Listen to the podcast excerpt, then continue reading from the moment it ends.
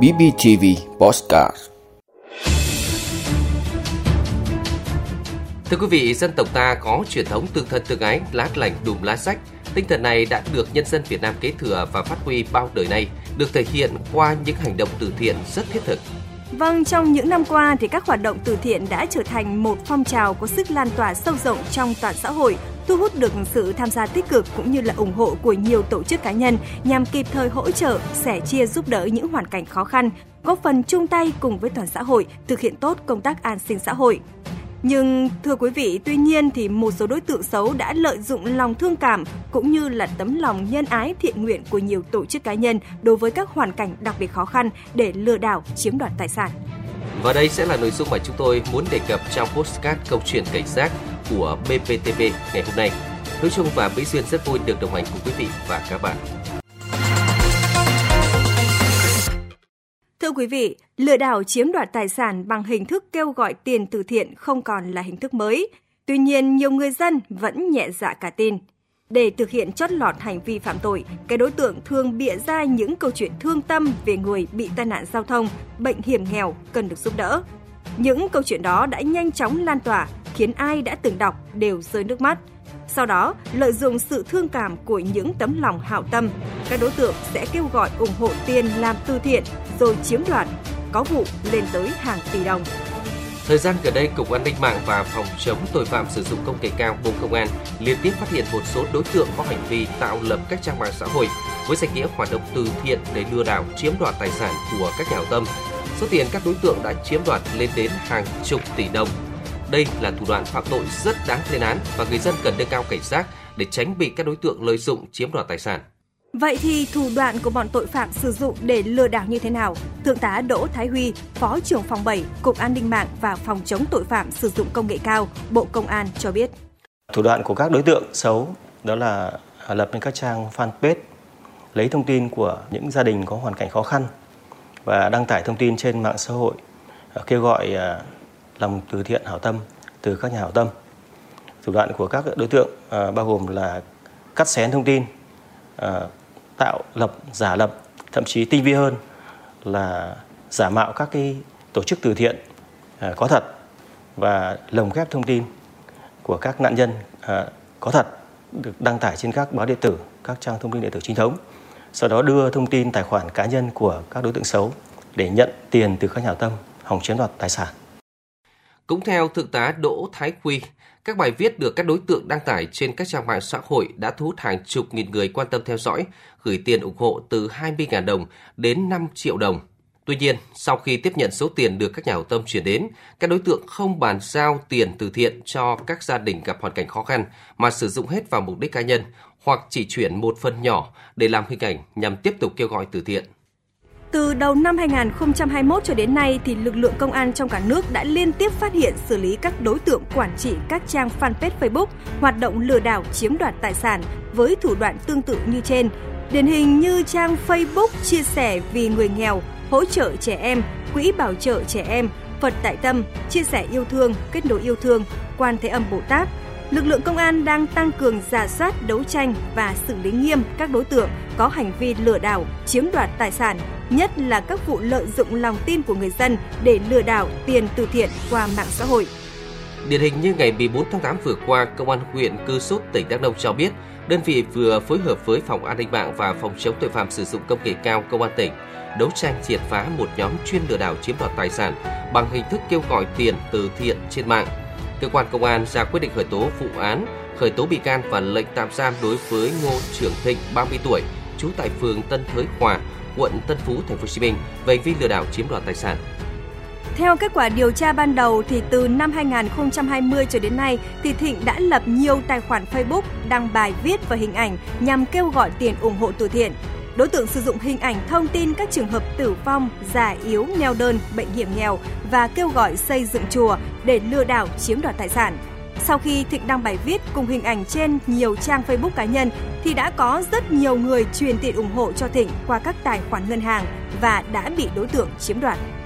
Với thủ đoạn đó, từ năm 2020 đến khi bị bắt vào ngày 1 tháng 8 năm 2023, Ngô Trường Thịnh đã lừa đảo chiếm đoạt hơn 3,6 tỷ đồng của hơn 3.000 người dân ở các tỉnh thành phố trong cả nước. Số tiền chiếm đoạt được Thịnh dùng tiêu xài cá nhân và nộp vào tài khoản cá độ bóng đá. Vụ việc đang được các cơ quan chức năng tiếp tục điều tra mở rộng. Theo Thượng tá Đỗ Thái Huy, thủ đoạn của đối tượng lừa đảo hết sức tinh vi, sử dụng công nghệ cao làm phương tiện nên rất khó nhận biết. Chúng đánh vào tâm lý của mọi người bằng việc là lợi dụng lòng thương cảm, tấm lòng nhân ái thiện nguyện của các tổ chức cá nhân đối với các hoàn cảnh đặc biệt khó khăn để lừa đảo chiếm đoạt tài sản. Việc đối tượng lợi dụng hoàn cảnh hiểm nghèo của gia đình chị PTN trú tại xã Hà Mòn, huyện Đắc Hà, Đắk Nông để chiếm đoạt tài sản cũng là lời cảnh báo đối với mọi người dân về thủ đoạn tinh vi của các đối tượng lừa đảo hiện nay. Theo đơn trình báo của chị PTN, vào khoảng 19 giờ ngày 9 tháng 4 năm 2023, chị nhận được cuộc gọi từ số điện thoại lạ tự xưng là quản trị viên một trang mạng xã hội có uy tín của huyện Đắc Hà.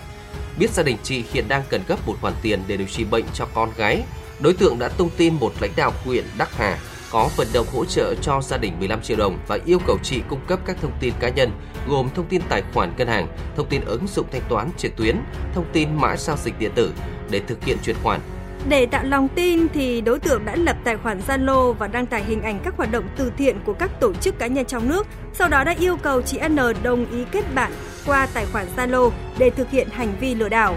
Vì cả tin lại đang cần gấp một số tiền lớn để đưa cháu đi chữa bệnh tại Huế, nên chị N đã làm theo hướng dẫn của đối tượng. Sau đó chị phát hiện toàn bộ số tiền 32 triệu đồng trong tài khoản ngân hàng của mình đã bị chuyển sang ứng dụng mua sắm trực tuyến của người khác. Số điện thoại của đối tượng lừa đảo ngay sau đó cũng không thể liên lạc được.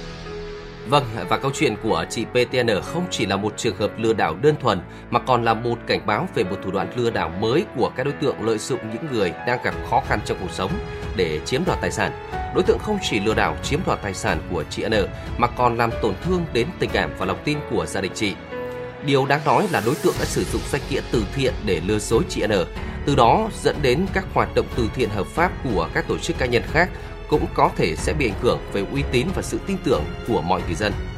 Thưa quý vị, việc lợi dụng danh nghĩa từ thiện để lừa đảo chiếm đoạt tài sản là một trong những hành vi xã hội đáng lên án và cần được xử lý nghiêm minh theo pháp luật. Tuy nhiên thì mọi người dân cũng nên cảnh giác với những thủ đoạn lừa đảo tinh vi như vụ việc trên. Về mặt pháp lý, việc kêu gọi và chấp nhận quyên góp từ thiện bản chất là thực hiện giao dịch dân sự. Theo đó, khi nhận được tiền quyên góp từ thiện, người kêu gọi quyên góp có nghĩa vụ thực hiện theo đúng mục đích đã kêu gọi từ trước đó. Mọi hành vi như ăn chặn, biển thủ số tiền từ thiện đó để chiếm đoạt là hành vi đáng lên án và phải chịu sự xử phạt thích đáng.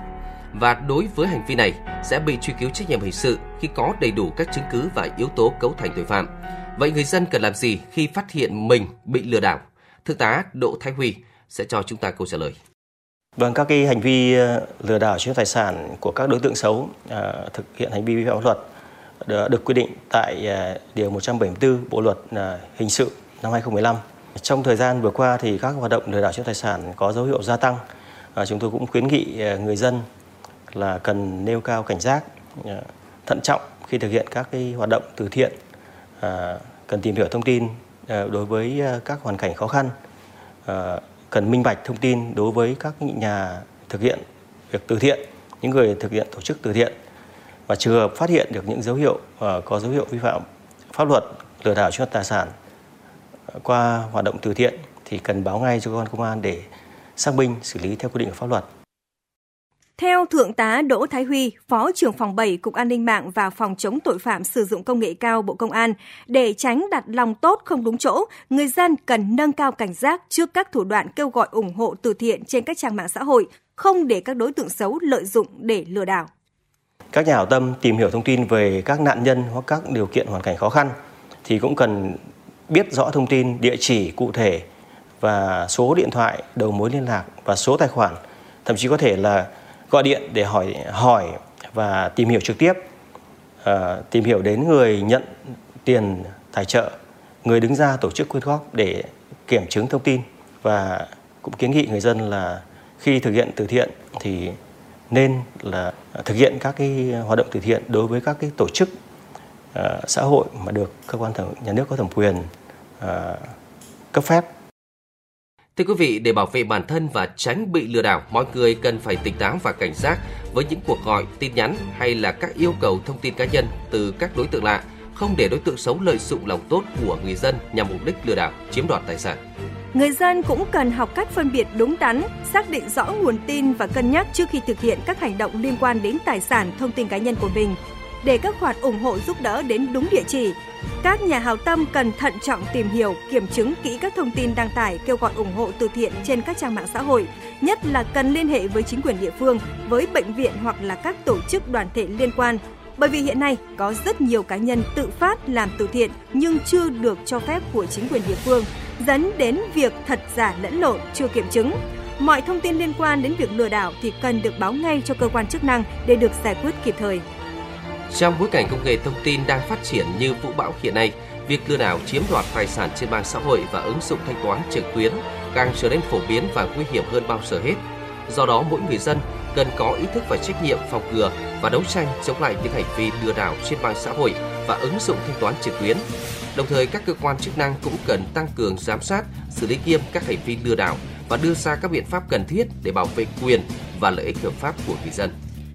Hy vọng những thông tin mà Mỹ Duyên và Hữu Trung chia sẻ trong postcard câu chuyện cảnh giác ngày hôm nay đã cung cấp cho quý vị những kiến thức bổ ích để phòng tránh thủ đoạn lừa đảo này. Cảm ơn quý vị và các bạn đã dành thời gian theo dõi chương trình. Hẹn gặp lại trong số phát sóng ngày mai.